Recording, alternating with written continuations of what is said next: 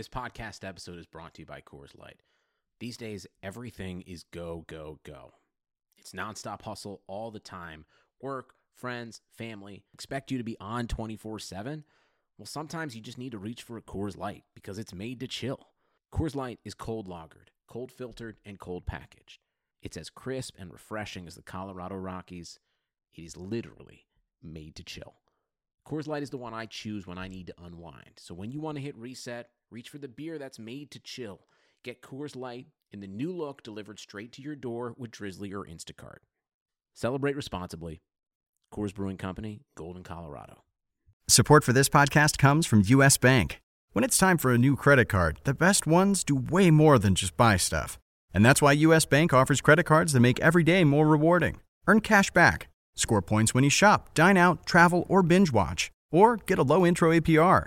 US Bank credit cards were designed to fit your lifestyle. So make every day more rewarding and check out usbank.com slash credit card. US Bank credit cards are issued by US Bank National Association ND. Some restrictions may apply. Member FDIC. So you own your own business. Got small ambitions for this business? Of course you don't. Got medium ambitions for this business? Of course you don't. Who has medium ambitions? You got big ambitions. If you're a growing business with big ambitions, you want to grow with Grainger. Grainger has the products, the services, and more importantly, the commitment you need. Total commitment. If you're a growing business, Grainger's got your back. Call clickgrainger.com or stop by. Grainger, for the ones who get it done.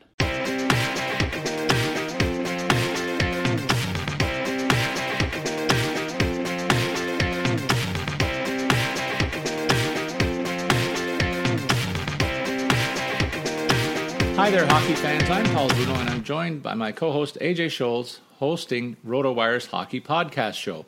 We've already seen some games from the World Cup, so hockey is already being played around us, AJ. I'm looking forward to the uh, opening of the NHL training camps and the NHL season. Both of those are getting very close. Have you got any thoughts about the first few games of the tourney that we've been watching? Yeah, definitely. Uh, welcome, hockey fans. Thanks for uh, joining us here. Um, my my first impression is, you know, what what's wrong with Team USA? I mean, they looked absolutely horrific. Um, they just don't seem to be on the same page.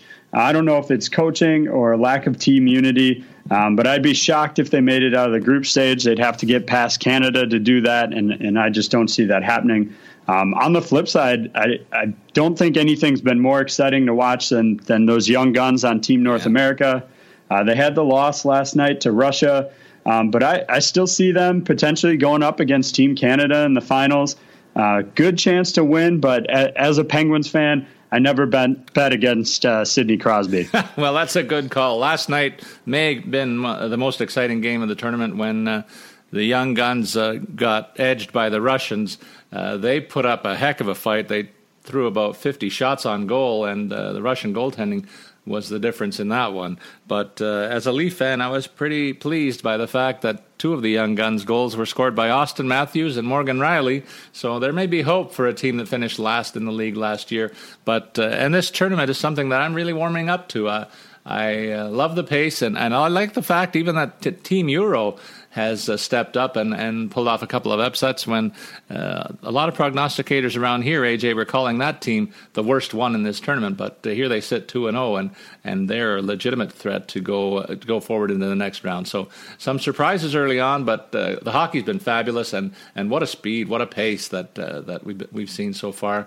I'm looking forward to more in the next few days. But back to what we're trying to do here. This week's show We'll focus on the uh, Metropolitan Division of the Eastern Conference. We gave you the Atlantic uh, Division last week, and but before we get started, AJ and I need some help here. We we want you to help us in naming our podcast. We've got a kind of a generic one, the RotoWire Hockey Podcast, uh, which kind of tells the truth, but we want you to come up with something a little uh, jazzier uh, and uh, a little more of a hockey theme to it than than that. Something that you can use your imagination and come up with something. We want you to tweet your suggestions to us or message us any way you can, but uh, you can tweet us at Statsman22 and at AJ Scholz. 24. The winning entry will get one month of free premium access to the entire RotoWire website, and I can tell you that's a great value. They cover all the sports scenes and they do it in a depth that uh, is almost unequaled anywhere. We've already received some pretty good ones, uh, AJ. You and I haven't compared notes yet, but I know people that have sent to me have sent some really creative ones, and uh, I'm looking to for more of the same. We are going to say that the deadline will be Tuesday, October 4 when we bring you our fourth and final division preview show. Now, AJ, you're going to be the guy that sets it up because uh, tell tell the folks what you do at RotoWire. So yeah, in addition to the the podcast here and helping out with our hockey coverage, um, I'm also part of our customer support team, uh, helping out with uh, you know questions about uh, access to the website, uh, content on the website. So yeah, we'll get you set up with that that free month of access for for our winning entry. Um, looking forward to it. All right, well, let's uh, get into the teams now, AJ. First up, the Carolina Hurricanes, who finished sixth in this division with a 35 and 31 and 6 record.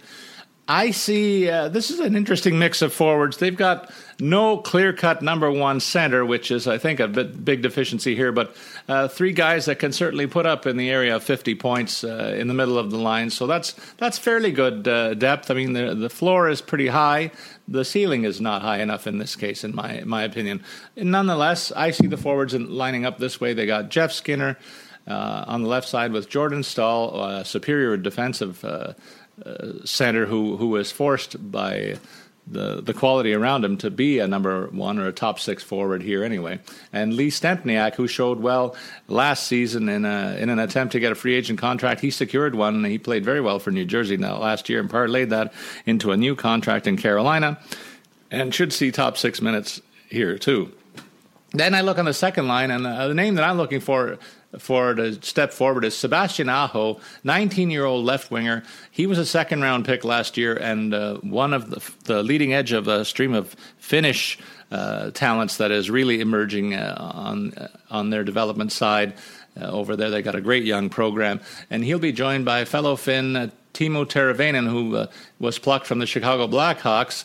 Uh, they got too much talent over there in Chicago, and the cap issues that forced uh, the trading of Teravainen, and he's going to be in a good situation, the top six guy in in uh, this circumstance in Carolina. And Elias Lindholm will round out that unit, uh, giving it a real European flavor on that second line. Third line will be another line that has some European flavor in it, and jo- Joakim Nordstrom, Victor Rask, and Phillip Di Giuseppe. Of these three, Rask is a guy we've penciled in at third liner, but he has the skill to move up very quickly and may even challenge for a top top line role. Uh, that's how good he is in terms of potential, and and he's a guy that we pencil in, like I say, for about fifty point season. All three of the centers are in the fifty to sixty range, in my opinion. AJ, your reaction to my comments? I'm I'm right there with you. Um, you know, as you mentioned, the the big acquisition uh, in uh, Teravainen coming over from the Hawks uh, in exchange, really for just taking on some of that that bad cap uh, space. You got Bryan Bickell's deal at at four million. Um, and and I would see uh, Timo, you know, getting right around that 13 goals, 22 helpers that he had last season, um, right around there, maybe exceed that a little bit. And I think the big question for him is going to be uh, whether he can handle the pressure of being a top six forward. Uh, now that he's kind of out of that that shadow in Chicago of guys like Patrick Kane and Jonathan Toews. Um, the other player I expect big things out of, as you also mentioned, uh, Victor Rask definitely could hit that 50 point mark this year again. Um, you know, he's he's gets pushed down to the third line. Probably would be a second line um, center on most other teams. Um, defensively, there's a lot of unknowns, but I see it kind of playing out this way. Uh, Noah Hanifin on the top with Ju- uh, Justin Faulk, and then I actually have Matt Tennyson here uh, with Jaccob Slavin, and then Brett uh, Pesce and Ryan Murphy kind of rounding out that last group and that would make Tennyson the old man of that squad at 26, uh, with Faulk right behind him at 24. Uh, they're a relatively young group and untested, but at the same time, they might just be too inexperienced to know that they're supposed to struggle. Yeah, they've got some interesting names here. Of course, Hanifin is that stud defenseman that a lot of teams really covet, and you need that centerpiece on the blue line. And uh, this young man has all the skills. He was a very high draft pick a, a, short while ago, a year and a half ago now, and. Uh, I think that pairing with Faulk, who's one of the top power play specialists in terms of defensemen around the league, is, is going to be a good one to help him uh, hone his offensive skills. But this guy can play both ends of the rink. Another name I'll throw in as a veteran uh, factor here is Ron Hainsey. He's had some injury troubles the last couple of years, but he's a guy who's had been able to put up some points and play some power play time.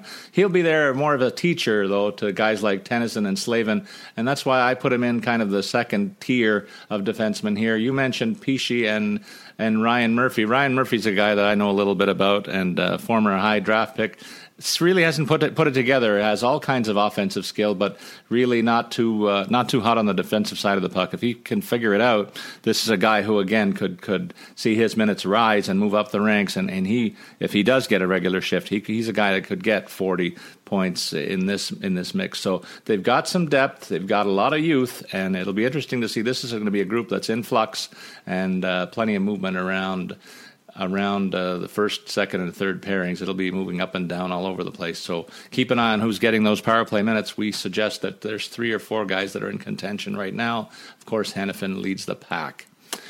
And then uh, in terms of the goaltending, I see this as an interesting tandem. There's there's some real experience here. There, Cam Ward is 32, Eddie Lack 28. I thought Lack would be a guy who would transition into the top uh, goaltending responsibility here, but Cam Ward seems to find a way to hold on to that role. And uh, Lack really hasn't taken that next step, uh, AJ. How do you see this playing out? I think it could be a pretty even split in terms of the distribution of games here.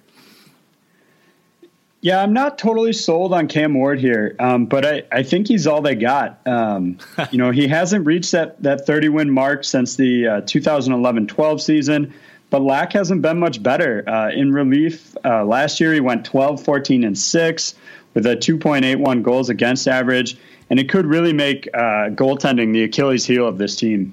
Yeah, I, th- I think that's one of the things that they're looking for this to be a strength, but it, it's not looking that way to us, either of us, and, and could keep them in the bottom half of, of the Division One more season. But there's a lot of youth around this squad and reason for optimism.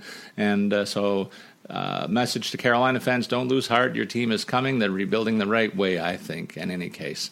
Up next, we're going to take a look at another team that finished at, actually at the bottom of this division last year. Columbus Blue Jackets wound up with a 34 40 and 8 record this is a team that is built to play a physical style of game, and you see it in the size of the forwards here that they, they can roll out. But it's becoming more of a speed game, and I think that's where they're caught in a, in a nutshell, if I can give a brief overview that way. But up front, uh, their forward lines look as follows to us. Uh, they got Boone Jenner on the left side with Brandon Dubinsky, a very good puck distributor, and Cam Atkinson, a hardworking right winger.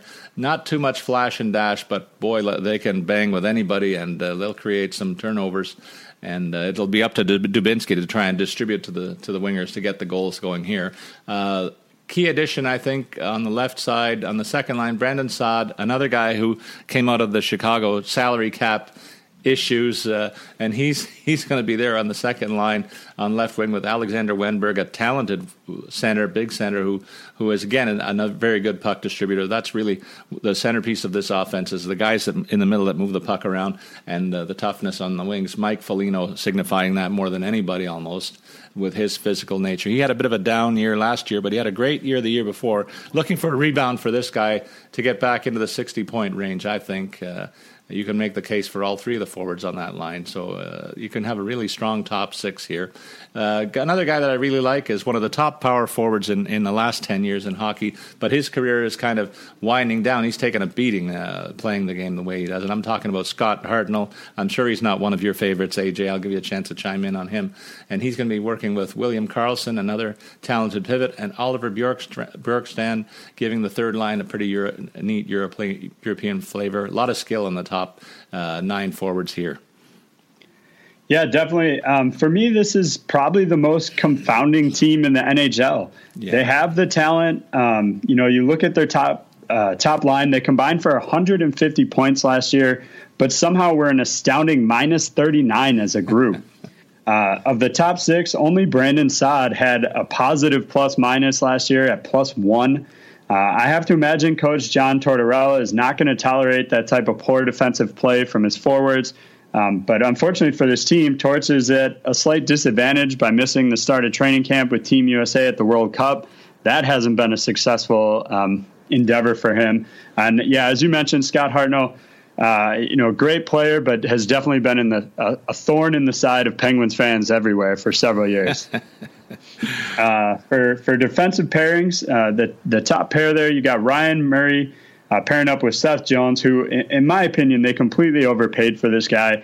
5.4 million annual cap hit for a 30 point a year player who thus far uh, has added next to nothing on the power play is just way too much. Um, I think they were afraid to lose him, had to double down on what I feel like is an already bad deal uh, when they shipped Ryan Johansen over, and he's been an absolute stud for Nashville. Um, so yeah, I, you know Seth Jones, solid player, uh, definitely a, a, top defensive pairing guy, but I, I think they're just overpaying him.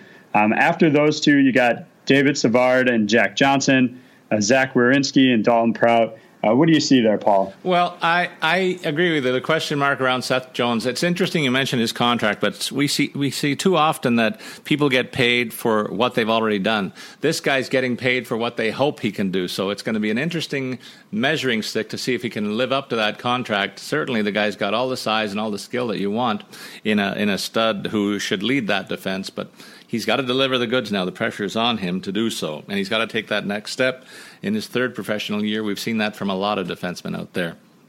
I like the second pairing that you mentioned, Savard and Jack Johnson. These guys both have an offensive upside as well. And so I can see a lot of the offense being generated from this blue line uh, pairing as well in, in a second line scenario. So they got pretty good depth there. And I also want to keep my eye on Zach Werenski, who's a young guy who is only 19 years old. And, and they're looking for him to make the grade this year. And uh, But they'll insulate him in that third pairing until he gets a little more comfort to his game and some experience.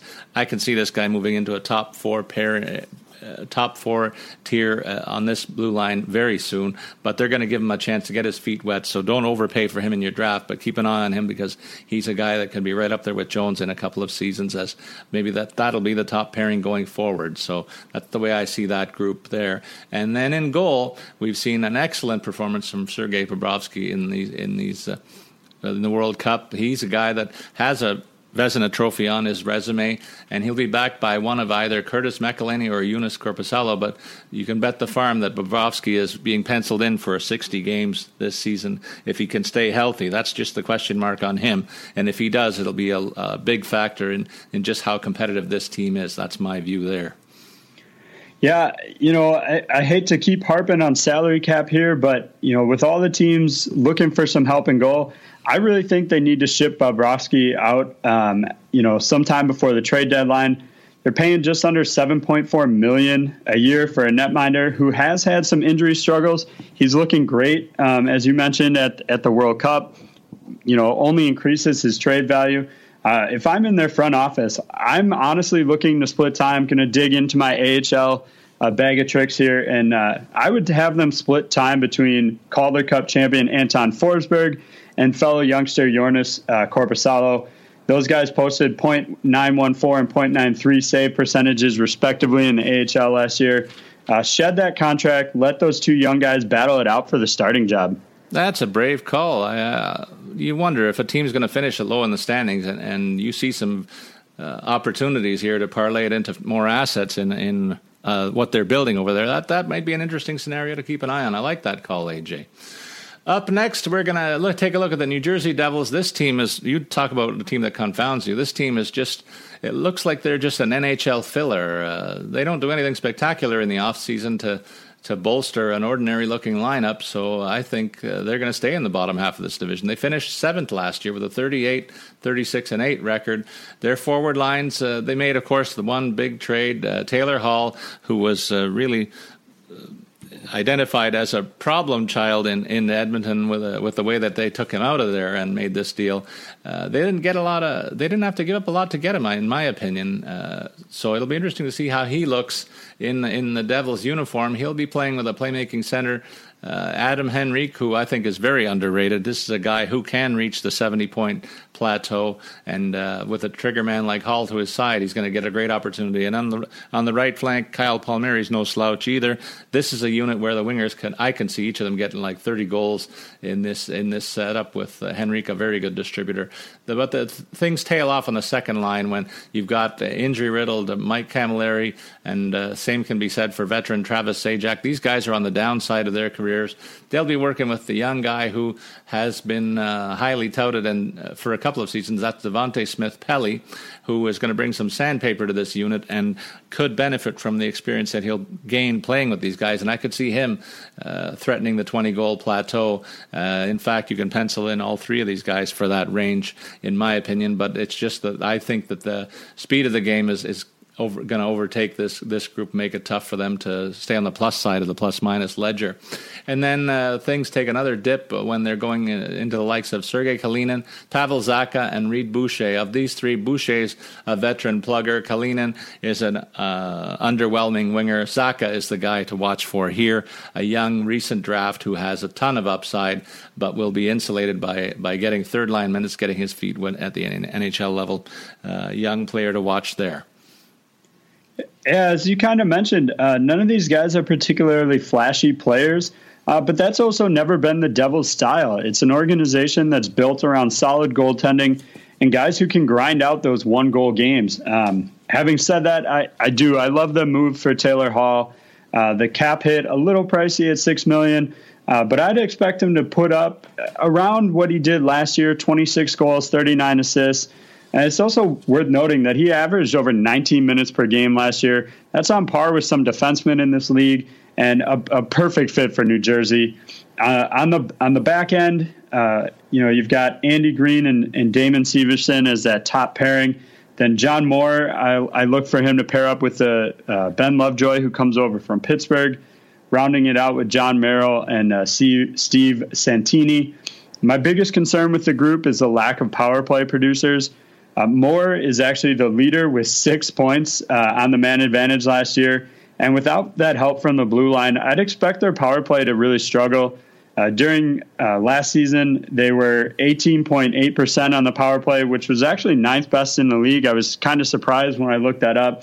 Um, but I just don't see them being able to maintain that conversion rate. Yeah, there's not a lot to say here in terms of fantasy value. I guess the guy with the big upside of this group is Severson. I watched him during the AHL playoffs last season and uh, he impressed me. This guy can play a lot of minutes, and he has some offensive upside, and that's why he'll get every chance to to get involved in the power play and hopefully top that six points that you pointed out for for Moore. Uh, Severson has the skill to do that easily, I think, and he'll get every opportunity working with another guy who can handle the puck back there, Andy Greene. They're the clear, two clear. Uh, defensemen who have any offensive acumen, in my opinion. There's a real drop off to the likes of Lovejoy, Moore, Merrill, and Santini. Not too much offense going to come from that group. So, real deficiency there in this lineup. Look for the top pairing to play a lot of the key power play and uh, top minutes with uh, frontline players.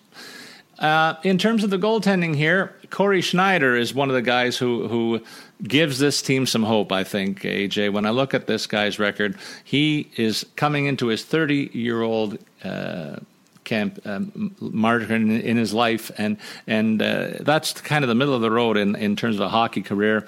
And you wonder how many more years, good years, this guy's going to give him. But he is a workhorse type goalie that's going to keep them in more uh, more games than not. Kind of like the formula that they've always used here in, in New Jersey: get the good workhorse goalie, and hope that they can check their way into a one goal win. That's going to be the formula again. It's uh, tried and true in Jersey. I just think that they're in over their heads in this division and uh, the way with the way the game is played. A lot of pressure on Schneider. He's going to see a lot of rubber this year, and uh, despite the pedigree as a top tier goalie, he'll be hard pressed to duplicate the numbers that he put up last year. But I do see him getting 30 plus wins and trying to hold that goals against under 2.5 will be a big challenge for him. And uh, how well, how low it goes is going to go a long way toward the success of this team. And he'll be backed by either Ken Keith Kinkaid or Anders Lindback. But these guys are nothing more than uh, than uh, script holders. They'll, they'll be holding a clipboard most of the season, I think. There. I agree with you on Cory Schneider. I, I was surpri- I'm surprised to see he hasn't gotten to that 30 win uh, mark in the past, but I definitely think he could get there this year. Um, he's definitely no Marty Brodeur, but he can help this team uh, get some wins. And and I I look at Keith Kinkaid as a backup. Uh, you know I don't see Anders Lindback sticking around after his uh, his tryout ends with the Devils. Um, you know he might be able to show enough in some preseason games to land a, a spot somewhere else. But I think uh, Keith Kinkaid is firmly cemented here as in the backup role. And that uh, I that brings us to where the things get a little more interesting in this division for me. I, I like the New York Islanders squad. This is a team that finished with a 45, 27, and 10 record, only good enough for fourth last year. That shows you the top end quality at, at the, the top half of this division. Uh, they did suffer a couple of hits uh, in terms of free agent losses, though that's going to cause them to take a bit of a backward step. So uh, they're they're going to look uh, a little bit different this year in that regard. But it's all it to me. It begins and ends with John Tavares here, one of the top players in the game. He can play it any way you like. He can go around you or he go through you. He can play a 200 foot game, solid defensively, and he's going to benefit from a reunion with a guy who I saw up close and personal in Toronto last year, P.A. Parenteau. This guy's a professional, uh, AJ, uh, professional hockey player, um, he's a guy who can make plays from the wing. That's a very rare skill in hockey these days. Most of the offense on the forward lines does come from the middle of the ice, but this guy's an underrated playmaker from the wing, and he and Tavares have a good history. And of course, uh, Andrew Ladd coming over it's going to be a very interesting uh, mix here, a very physical top line, and uh, Parenteau should benefit from a lot more open ice. This guy reached the 20 goal plateau in Toronto, and I think he could get back there with the tandem that he's working with. Tavares will threaten for the scoring lead, and I think Andrew Ladd's another guy that can get upwards of 60 to 70 points as well in this unit. Drops off a little bit to the second line uh, with Nikolai Kulemin, another guy who I remember from his Toronto days. He continues to be that solid two way forward who is a good second, third liner who can get 15 to 20 goals and about 40 points. He'll work with Brock Nelson, who is a uh, former high draft pick with the Islanders big size here with, with those two guys and Anders Lee on the wing. Anders Lee was a great goal scorer last year. This is a unit that will insulate the top unit, not have them feel all the pressure of all the offense required to come from them. So good top six here. And then the third line where uh, Josh Bailey, Mark, Mathew Barzal, and Ryan Strome will fill out that unit. There is some offensive talent here too. Strome is another one of these playmaking wingers. Josh Bailey, more of a finisher. The key here is how good is Barzal going to be? I'm not sure what to say in terms of his ceiling, but uh, again, this is a guy who has lots of skills. If he can find a way to put it together, he may threaten Nelson for second line minutes. You can't say enough about this top line, Paul. Um, as you mentioned, Tavares is, is one of the best players in the league. They bring in Andrew Ladd, who is a near lock to have a 25 and 30 year barring injury. And then, yeah, uh, P.A. Parenteau returns to New York, a little bit older, but certainly no less talented. Uh, the problem for me is that I think they tail off a little bit after that. Uh, Kulemin's production dropped off a bit last year. And let's not forget, Ryan Strome has yet to re sign with the team. Uh, I, I, think all expectations are that he will. Uh, he doesn't really have a whole lot of other options out there, it doesn't seem like, but um, it is definitely a concern. And if things start to go south this year, their bottom six could become a revolving door of AHL guys. Yeah, uh, we, I like that call. Yeah, if you, um, it's just it's it's concerning there. Um, you know, a lot of up and down. You know, a good way to test and uh, you know, for lack of a better term, blood some of those young guys. Um, looking at the at the blue line combinations, uh, you got Nick Leddy and Travis Hamonic as a top pair. And if it if this team's in playoff contention, it's going to be because of this blue line, especially that top pairing there. But even below uh, below those two, you got Calvin DeHaan and Johnny Boychuk, and then rounding it out with Thomas Hickey and Ryan Pulock. Um, and with the exception of Pulock, this entire squad is in their 20s. That's you know they're a great combination of youth and experience. None more so than Nick Leddy. Career year last year, uh, reached that 40 point mark. In addition, he averaged over three minutes per game on the power play just a, a fantastic uh, blue liner for them. You know what? When the history of this team is written for this particular decade, it can all translate back to a day a couple of seasons ago where they picked up Leddy and Hamonic when other teams were in salary cap jail and the Islanders now have them penciled in as their top pairing for since then, and it's elevated them into the contention for this division ever since they donned the Islander uniforms. That's how good these guys have been. Uh, they brought instant offense, instant credibility, and a solid two-way play to the to the Islanders' blue line. And then you add the likes of DeHaan, who is another guy who is highly skilled, who hasn't really made the transition to what the level that I expected of him. But he's a guy who's well placed here in the second pairing with Johnny Boychuk, who has a rocket of a shot. This guy's slap shot is very underrated, and if he gets power play minutes, he he could see a spike in his scoring. But uh, right now, it looks like Leddy and Hamonic will will do a lot of the heavy lifting as a pairing there and uh, it'll be interesting to see how how that turns out. Boychuk is another guy in the same mold when when uh, they picked him up the same way they picked Leddy up, and and it really has rounded out this team's blue line and taken them to the next level. I really like this six pack on defense. Pulock is a guy who needs to pull up his socks a little bit to keep up with the other guys, but uh, there's a lot of talent and skill there. In terms of the goaltending, uh, yeah, Jaro Halak and Thomas Greiss will hold the fort. Halak is a guy who is capable of playing 50 to 60 games, but just can't seem to stay healthy. And Greiss showed how uh, the importance of having a solid backup. He delivered the goods last year when Halak went down, and I think this split is going to be a little bit closer than than it might have been anticipated, anticipated a year ago. So neither one of them looks like a top goalie one option in uh, in fantasy for season long, but uh, I don't think there's a much of a drop off between the two of them. So you'll find some value if you can snag. If you need some depth in goal, Greiss will be a guy that certainly won't hurt you. And based on Halak's injury history, should get a shot to play uh, upwards of 30 games this season. Yeah, Paul, I think goaltending is the weak link on this team. Um, you know, Halak has performed well at the World Cup, uh, but his 30 win 2014 15 season feels more like an anomaly as opposed to the norm for him. And Greiss, in, in my opinion, should be the starter here. Um, but I, am worried that by the time they make that change, um, it could be too late to salvage their season. Yeah, that's uh, that's kind of where it is because Greiss did close the gap between the two of them, but maybe Halak is ready to parlay his solid World Cup performance into a, a fuller campaign, harkening back to his days in Montreal where he did put up some pretty nice seasons there. Uh, we're getting to the top of the standings now when we look at the la- remaining teams here. The next team in our profile is the New York Rangers, who were third in this group last season with a 46 27 and 9 record. They've got uh, a lot of veterans uh, on their top uh, top line that will hopefully lead this squad uh, like they, they hope. Rick Nash, Derek Stepan, Matt Zuccarello. Nash is a year removed from a 40 goal season.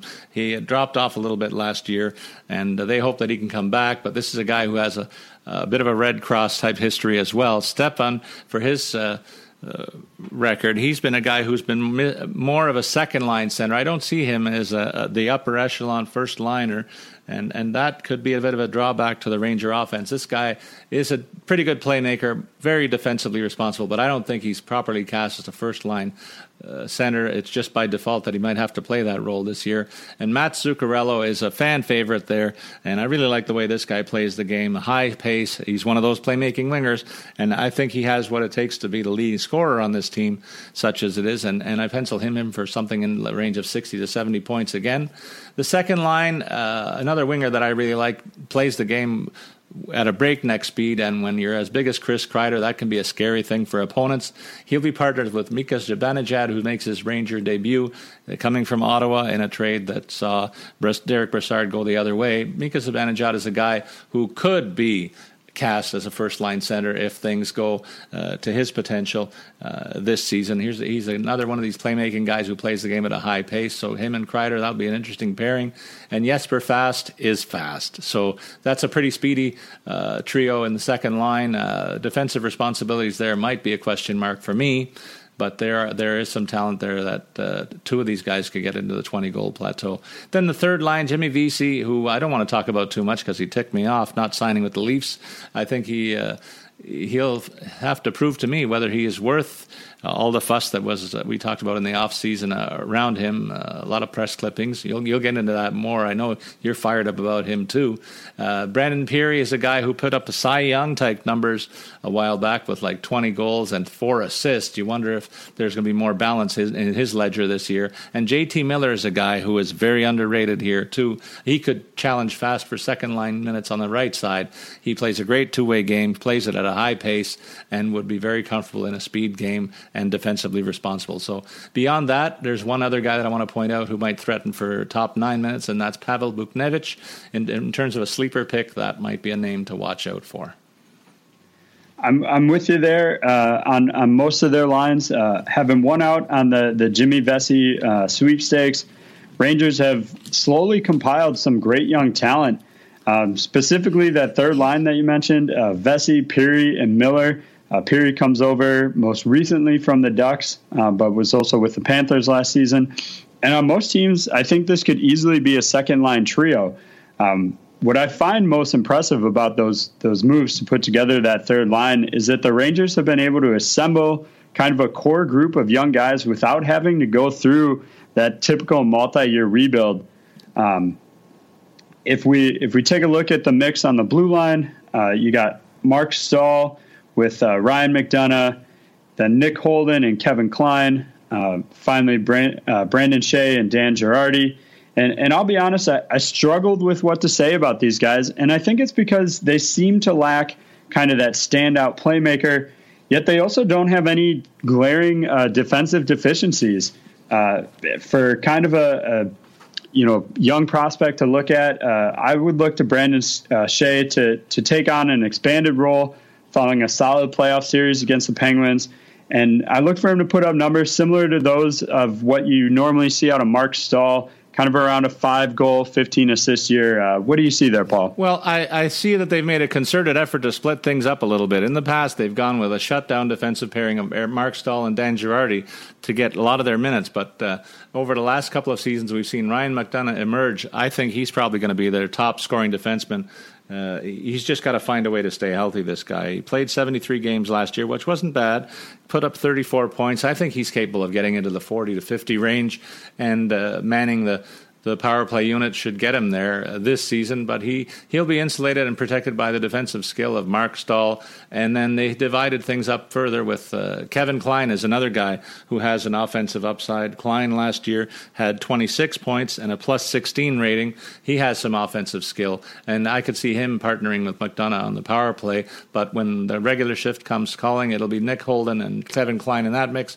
And then Skjei will uh, benefit from playing with the best defensive defenseman in uh, this division, probably, and Dan Girardi. I just wonder about all the travel miles on Girardi. He's played a lot of minutes over the last several years, and uh, I wonder if they'll catch up to him. And maybe he, he is uh, well suited to a third line role, one of the definite team leaders here. Then uh, we look at the goaltending situation, and uh, Henrik Lundqvist uh, will have a fellow Euro backing him up uh, this year, and Antti Raanta. Lundqvist is a guy.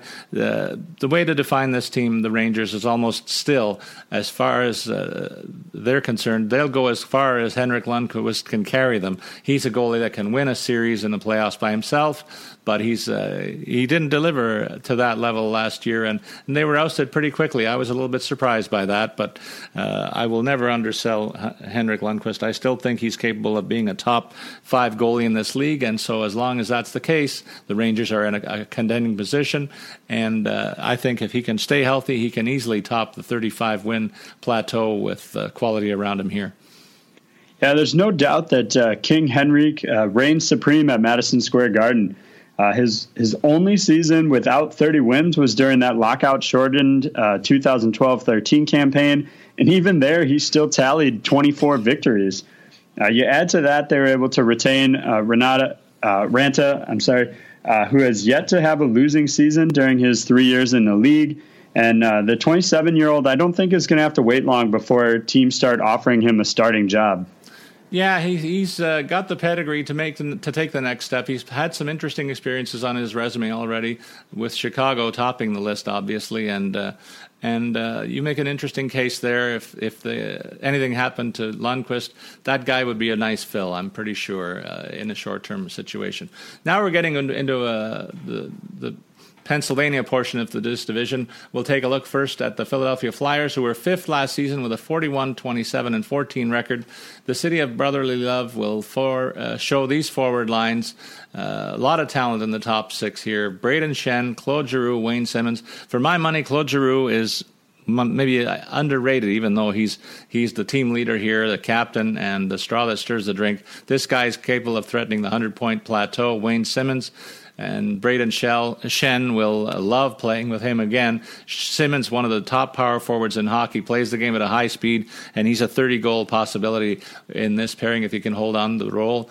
Uh, Schenn, for his part on the left wing, looks like he's going to be unchallenged there, uh, getting the first line minutes. So keep an eye on the right side, though, because Jakub Voracek has a pretty nice history with Giroux as well. So it'll depend who emerges from the starting gates on that right side to see which one of them is penciled in for that 30 goal season. I'm calling Simmonds right now. Second unit features Sean Couturier, a recent top draft pick who has taken some strides in the NHL toward uh, frontline status. He's a guy that should reach the 50 goal, 50 point plateau. Michael Raffl is an undersold uh, player on the left wing who has some upside. He'll be a guy that, that should threaten the 40 point plateau, in my opinion. Voracek is a guy who should pay, uh, lead the this line in scoring, easily a 60 point guy. Maybe you can spike that up to 80 if he gets onto the first line minutes. That's the difference that'll that'll be here. And then things really drop off in terms of third line, and that's where this team could be in a little bit of trouble. They don't have a third line depth, but uh, the likes of Chris Vandevelde, Pierre-Edouard Bellemare, and Matt Read will fill out that third unit, which will be more of a defensive line with all of these guys struggling to get beyond the 15 goal plateau, but such as it is. And that's why I say that that's going to keep them from challenging for this division title. As a as a Penguins fan, I, I generally can't stand this team, Paul. Um, but you know, if I if I take off my my black and gold tinted glasses, uh, there's certainly some bright spots. Uh, Brayden Schenn, I think, perfectly combines production and physicality something uh, Philadelphia fans expect out of their hockey team. And while Schenn's three game suspension at the start of the season isn't going to make or break their year, I do have serious concerns about their ability to adjust to a, a faster, less physical NHL. Uh, last year, they averaged 11 minutes and 40 seconds in penalty time per game. That was fourth highest in the league. Uh, their depth chart is built to be bruising and physical, but I think gone are the days in which that really breaks down your opponents, and instead you just spend the night in the sin bin. Uh, to look at, at, their to their defensive depth, uh, I see it playing out this way. You got Michael Del Zotto on the top pair with Shane uh, Gostisbehere, who is the highlight of this unit coming off that breakout rookie campaign. As good as he was at even strength, what he does on the power play is that much more impressive tallied eight goals and 14 helpers uh, while averaging four minutes a night with the man advantage. Uh, down from there, you got Andrew McDonald and Mark Streit. And then that final pairing, uh, Nick Schultz and, and Radko Gudas, who I think is another um, up and coming talent there. Um, what do you see there, Paul? Well, I see this defense has the potential for three offensive studs on the blue line. The, the trouble is, two of these guys have a real tough time staying healthy. I'm speaking of Michael Del Zotto and Andrew McDonald, both of whom, if you add their games played last year, you still don't come up with a full season. But when they're healthy, they do add to the offense. The revelation here was the Ghost. That's uh, Gostisbehere, who uh, came out of nowhere really last year to take over the range and be the power play quarterback. And I expect him to retain that role. He certainly looked very good in the early stages of this World Cup. You can even throw in a fourth guy with some offensive pedigree back there, Mark Streit. But the trouble is, Mark is coming around to almost 40 years of age by the end of this season, and so there's a lot of travel miles there. But that's four really good off guys with some offensive upside. Health is going to be the question mark there. Uh, to see how far they go and they can carry this team. Schultz and Gudas, I like Gudas as a, a prototypical flyer defenseman, a tough guy, hard rock who delivers some of the best body checks you'll see. Between him and Schultz, though, neither one of these guys is noted for offense. They're going to be placeholders and depth holders on the blue line there. In terms of the goaltending sm- uh, split, Uh, I'll, also say Steve Mason is another guy uh, who who can carry the load in terms of being a workhorse in the nets. It's just a matter of him being able to stay healthy. Last year he was limited to 54 games, 23 wins and 19 losses. He's going to need to be better than that uh, in terms of the ability to stay healthy. Michael Neuvirth is a guy who can be a short-term fix, but uh, over his career he's never been a frontline goalie, and uh, but a pretty good uh, pretty good backup type. So uh, again, this team could be not unlike uh, maybe like New York Rangers light. It'll be uh, interesting to see how far Mason can carry them. Yeah, I, I disagree with you a little bit here on the goaltending, Paul. I, th- I think this is where the wheels start, you know, coming off when you talk about this team. Um, for starters, I, I, think they lack a clear number one, which you know means the coaches, players, and fans immediately start asking for a change in between the pipe the minute something goes wrong. Saw that a little bit towards the end of last year with some indecision between which guy to go with. Uh, if I'm picking between the two, I'd give the slight edge to Neuvirth. Uh, he was a hair better with a 2.27 goals against average, but neither goalie was really that impressive last year. Boy, you find it hard to say anything good about the Flyers, I can tell. well, now let's take it over to your club. This will be easier for you, I think, to to take up the gauntlet for the defending champs, uh, the Pittsburgh Penguins, who wound up second in this division a year ago with a 48 26 and 8 record. And of course, you were celebrating by the end of the playoffs, a happy chappy, I'm sure. And uh, the cast of characters returning up front is very familiar. There's no change necessary when you've won the cup and you've got a, a top nine that looks like this with Chris Kunitz, Sidney Crosby, Patrick Hornqvist on the top line. Conor Sheary, Evgeny Malkin, Bryan Rust on the second unit, and then the third unit, which really was a revelation in the playoffs, Carl Hagelin, Nick Bonino, and the former Leaf Phil Kessel who uh, did a nice thing when he had his day with the Stanley Cup. He brought it back to Toronto and brought it to SickKids Hospital.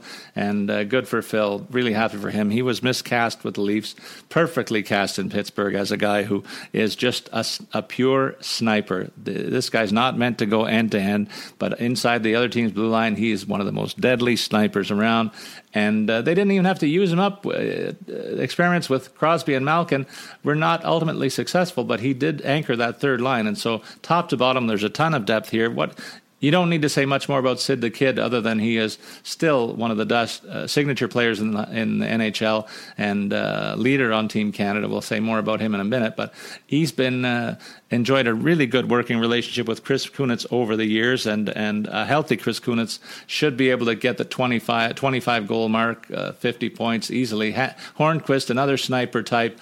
Uh, Crosby has some pretty good uh, finishers.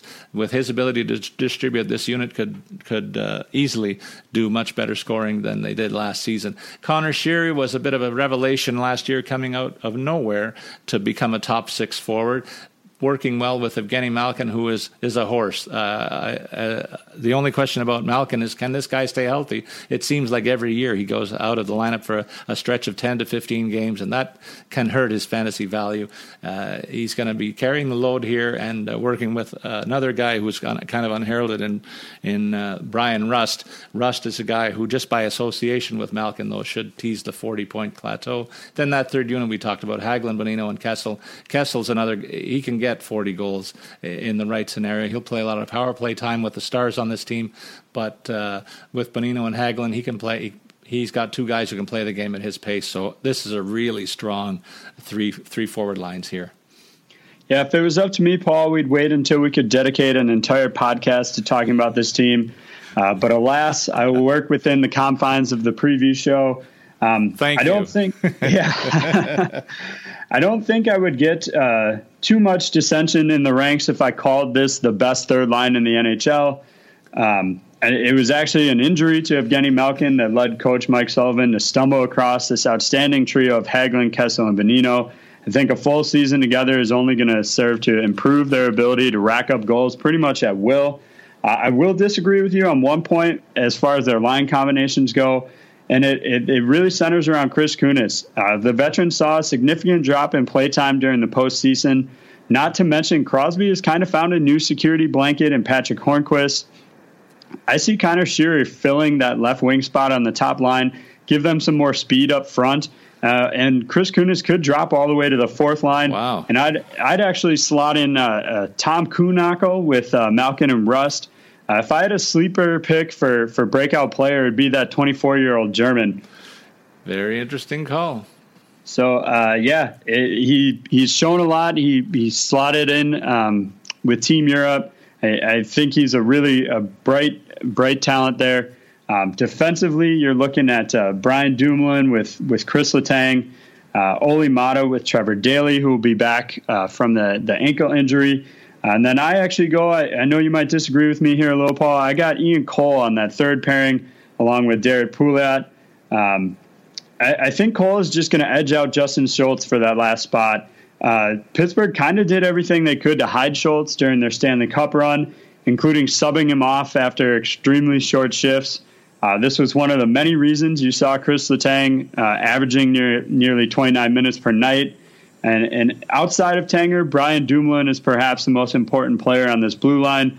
No goals last season, but notched uh, 16 assists, was a plus 11. And just a heads up to fantasy owners that he'll continue to, to anchor that Penn second power play unit uh, what what were your thoughts, Paul? Well, uh, one of my favorite players in hockey who doesn't wear a Toronto jersey is Chris Letang, and I, I was so happy to see the rebound season that this guy had after all his uh, difficulties with uh, heart trouble and other issues over the last couple of seasons. He ba- he came back to the upper echelon of blue liners, and with the development of the likes of Olli Maatta and Derrick Pouliot, these are two young defensemen who have a high upside, a high ceiling that has been untested. I look for both of them to t- kind of make the next step, and I agree with your assessment. Ian Cole is something of a placeholder here in case Pouliot doesn't take that next step. That's why I put him in that third pairing. But if uh, Pouliot develops as I think he can, ex- he, he may be expected to, he may even threaten for second line minutes. Schultz is a guy who underperformed in Edmonton, started to get his game together last year with the Penguins. I I think he's a bit of a red flag in the defensive end, but certainly has offensive skill.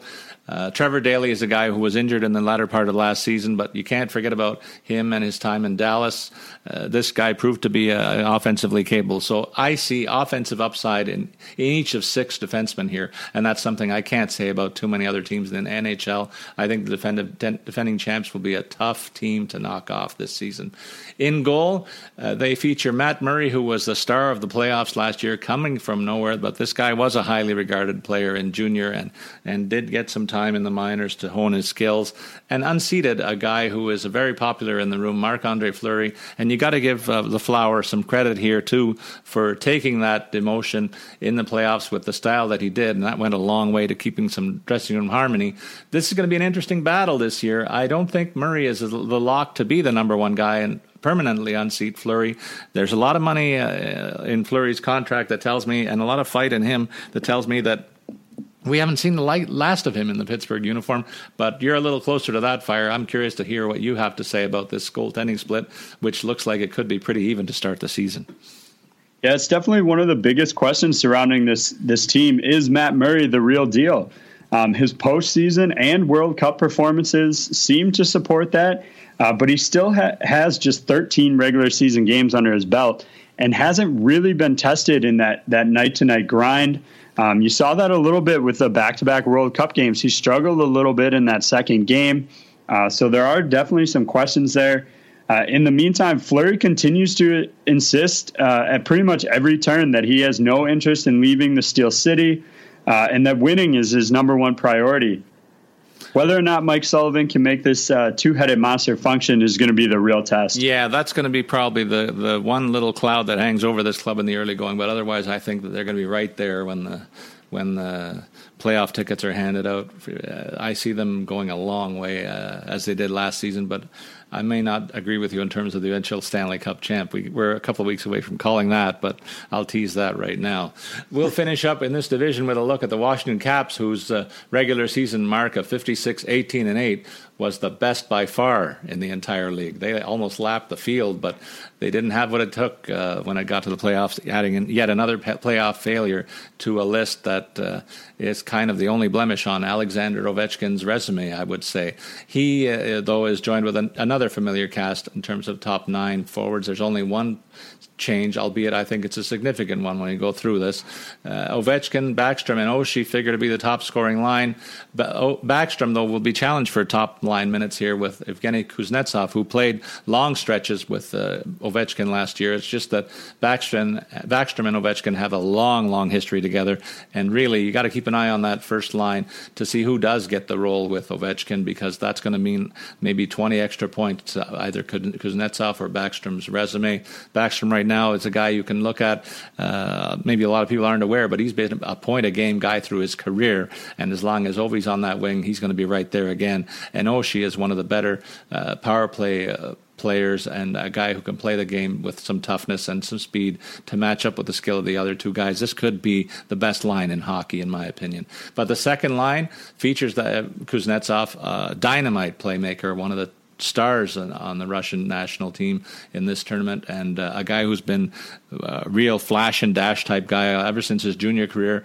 Uh, a guy that you can't help but notice. He plays the game uh, with high octane in his tank, and uh, a guy who's really benefited from that partnership is Andrei Burakovsky. Burakovsky is a guy who I think is primed for a breakout campaign and could threaten the 60 point mark uh, whether his partnership partnership was with Kuznetsov or Backstrom, he's in a no lose situation. And then rounding out that unit is Justin Williams, who has a huge resume with playoff success and regular season consistency. This is a guy you can wind up and pencil in for 20 to 25 goals and virtually 50 points every time around. So that's very solid top six. And then there's a bit of a drop off, but not as much as some other teams when you feature the likes of Marcus Johansson and Tom Wilson. They're pluggers, but they're elevated by the fact that Lars Eller comes over from Montreal and maybe away from the bright lights of Montreal, this guy will finally realize his vast potential. He's another big center, playmaking skills all over the all over the place, and uh, a guy who might see his best year as a pro if uh, he can reach the potential that has been forecast for him. But he could go south too, and this uh, this is the enigmatic, enigmatic, nature of this player that frustrated the Habs. He can go as low as 15 goals and 30 points this year, or he can get upwards of 50. It's the boomer bust uh, candidate of of maybe this division in Lars Eller, in my opinion. Yeah, one thing is for absolute certainty, uh, Alexander Ovechkin is going to score goals, but but this is also what I think stops them from from winning the Stanley Cup. And to illustrate what I'm talking about, if you take a look at the top 20 point producers from last season, every single player in the top 10 had more assists than they did goals. And only uh, Vladimir Tarasenko at number 13 and Ovechkin at number 15 got more points from goals than from assists. And I think this illustrates the fact that number eight just does not make the guys around him better like the rest of the top players in the league. And I think it's the biggest reason that he hasn't won the cup yet, hasn't been able to secure that uh, Olympic hockey victory. And I don't think uh, Team Russia is going to win the, the World Cup here either. Um, it's, it's something I've talked about um, to, to other people repeatedly. You know, the top guys have to make guys around them better. And he almost is two to one goals to assists and he just um, you know he just lacks that that ability to make those other guys better. And so defenses can really just key off on him, and this is why he struggles in the postseason. They plan for it. They they expect him to get goals, um, but they stop. You know, if they can stop him or limit him at least, uh, it, it makes the rest of the team struggle. Um, you, you take a look at the the blue line for this uh, for this team. Carl Alzner paired up with John Carlson on the top line. I've got uh, Dmitry Orlov with uh, Matt Niskanen, and then uh, Nate Schmidt and uh, Taylor Chorney as the bottom group. Uh, it's a slightly aging unit that's kind of been dogged by injuries of late. Uh, Orpik played just half of the 2015-16 season. Alzner and Carlson are both recovering from pretty significant injuries, and their one young and healthy player in Orlov has yet to sign his qualifying offer. And there are rumors he could wind up playing in the KHL. Whether that comes to, to pass or not, I, am not really sure. But um, you know, it's it's definitely a concern. Uh, what do you see there? Yeah, I think that's the biggest red flag on the blue line. This is a guy who did put up 29 points last year, playing a full schedule, and is capable of much more. And I was looking for him to take the next step, but you wonder how how uh, prepared for this season he will be going through this RFE, RFA process if it lingers into the training camp at all. That's a big red flag for me. But uh, their blue line is insulated by the fact that they do boast two of the better playmaking defensemen uh, in this conference in Matt Niskanen and John Carlson. Carlson is a, a def, bona fide stud uh, blue liner, and Niskanen is not far behind him. These guys can both man the power play, one of the most potent units in all of hockey. So they have quite a bit of quality in terms of their top scoring options on the blue line, but not the overall depth that uh, we cited in Pittsburgh. So really, Orlov is going to be the big question mark in this mix. I do expect that the Caps will make every effort to sign this guy, and uh, if they do, they will uh, be much better for it. In terms of the goaltending mix, uh, maybe the best goaltender in hockey, in my opinion. This guy last year, uh, at least, uh, he, for through the first 60 games, there was no doubt about it. His play did tail off in the last quarter of the campaign. Braden Holtby, a workhorse, uh, in the Nets. He can play almost up to 70 games, uh, again, if healthy, and uh, there's no reason to think that he won't be. So I expect him to be among the goaltending leaders in wins. He neared 50 last year, threatening the all time mark. In fact, I think he wound up with a tie with uh, Brodeur's record, if memory serves. So he really rewarded me handsomely in the pools where I had him in season long but uh, there's some quality behind him. Uh, Philip Grubauer is a guy. Uh, I think he he's a guy that uh, won't be long for the Capitals because of the expansion coming up. Might be a solid candidate for the Las Vegas team to draft in that regard. That's how how how much I think of him. So that's my view on the goaltending slant here. Well, how stacked is Team Canada that Braden Holtby is their healthy scratch and goal? I mean, this this guy was, as you mentioned, shooting for that 50 mark uh, win last season, or 50 win mark, excuse me, last season. And while I'd expect a, a minimal drop off only because that was such an astronomical number, if there's a goalie better suited to reach 50 wins, I haven't seen him. That's a big thing for a guy to say when he's not on the Pittsburgh uniform. I'm proud of him. well, let's let's get into our team outlook. We we've given you the outlooks. Now let's get into the standings and see the predicted order of finish. I'm going to disappoint you. I'm going to have to say Capital, Capitals are my team pick uh, for first place. A narrow edge edging of the Pittsburgh Penguins there. Then it drops off a little bit to uh, the Rangers uh, in third spot, and then the Flyers will be nip and tuck to get fourth and hold on to a wild card spot, holding off Carolina, a team that I think is on the upswing. A team going the other way as the Islanders. I think the, the losses that they suffered in free agency are going to have them drop in this division, but uh, they'll still stay ahead of uh, the cellar dwelling combo of Columbus and New Jersey. How do you see it playing out? Yeah, it shouldn't come as, as any surprise. I got Pittsburgh on top here.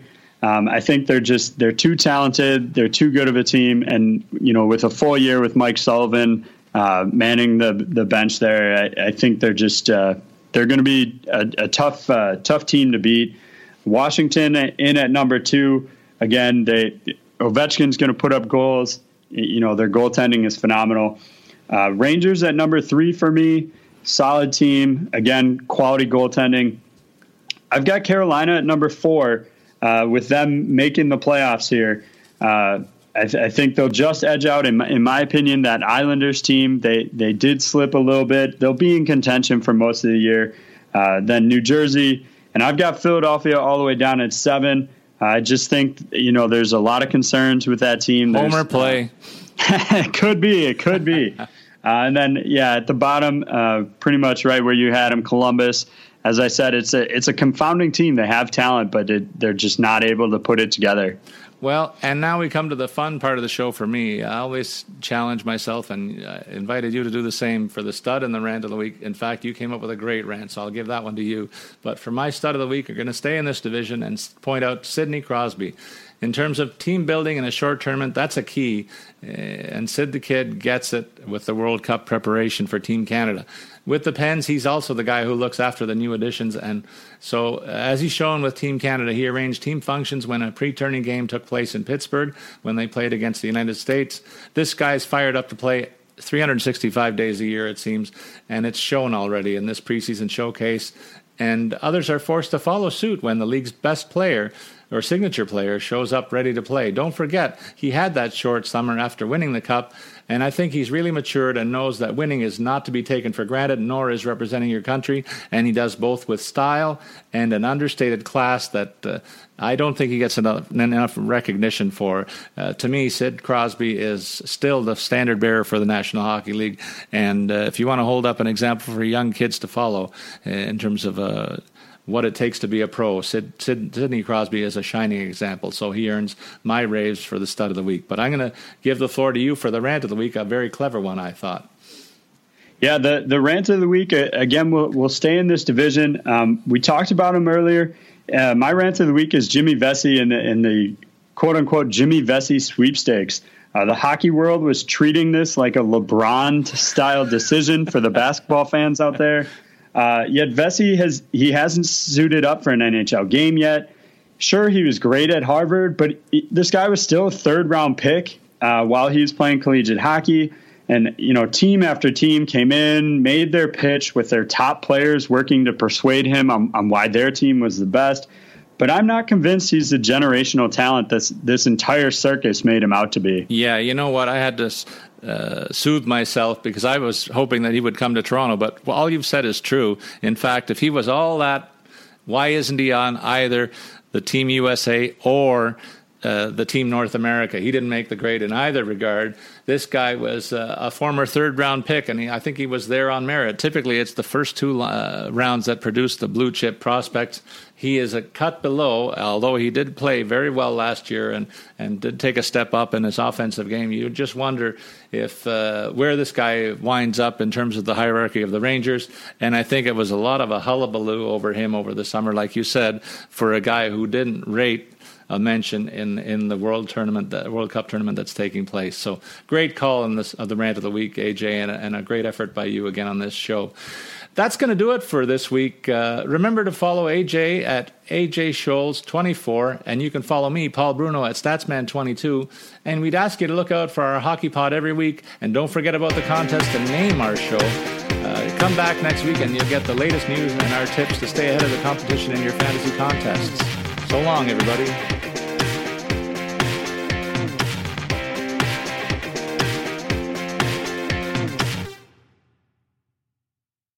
So you own your own business. Got small ambitions for this business? Of course you don't. Got medium ambitions for this business? Of course you don't. Who has medium ambitions? You got big ambitions. If you're a growing business with big ambitions, you want to grow with Grainger. Grainger has the products, the services, and more importantly, the commitment you need. Total commitment. If you're a growing business, Grainger's got your back. Call clickgrainger.com or stop by. Grainger, for the ones who get it done.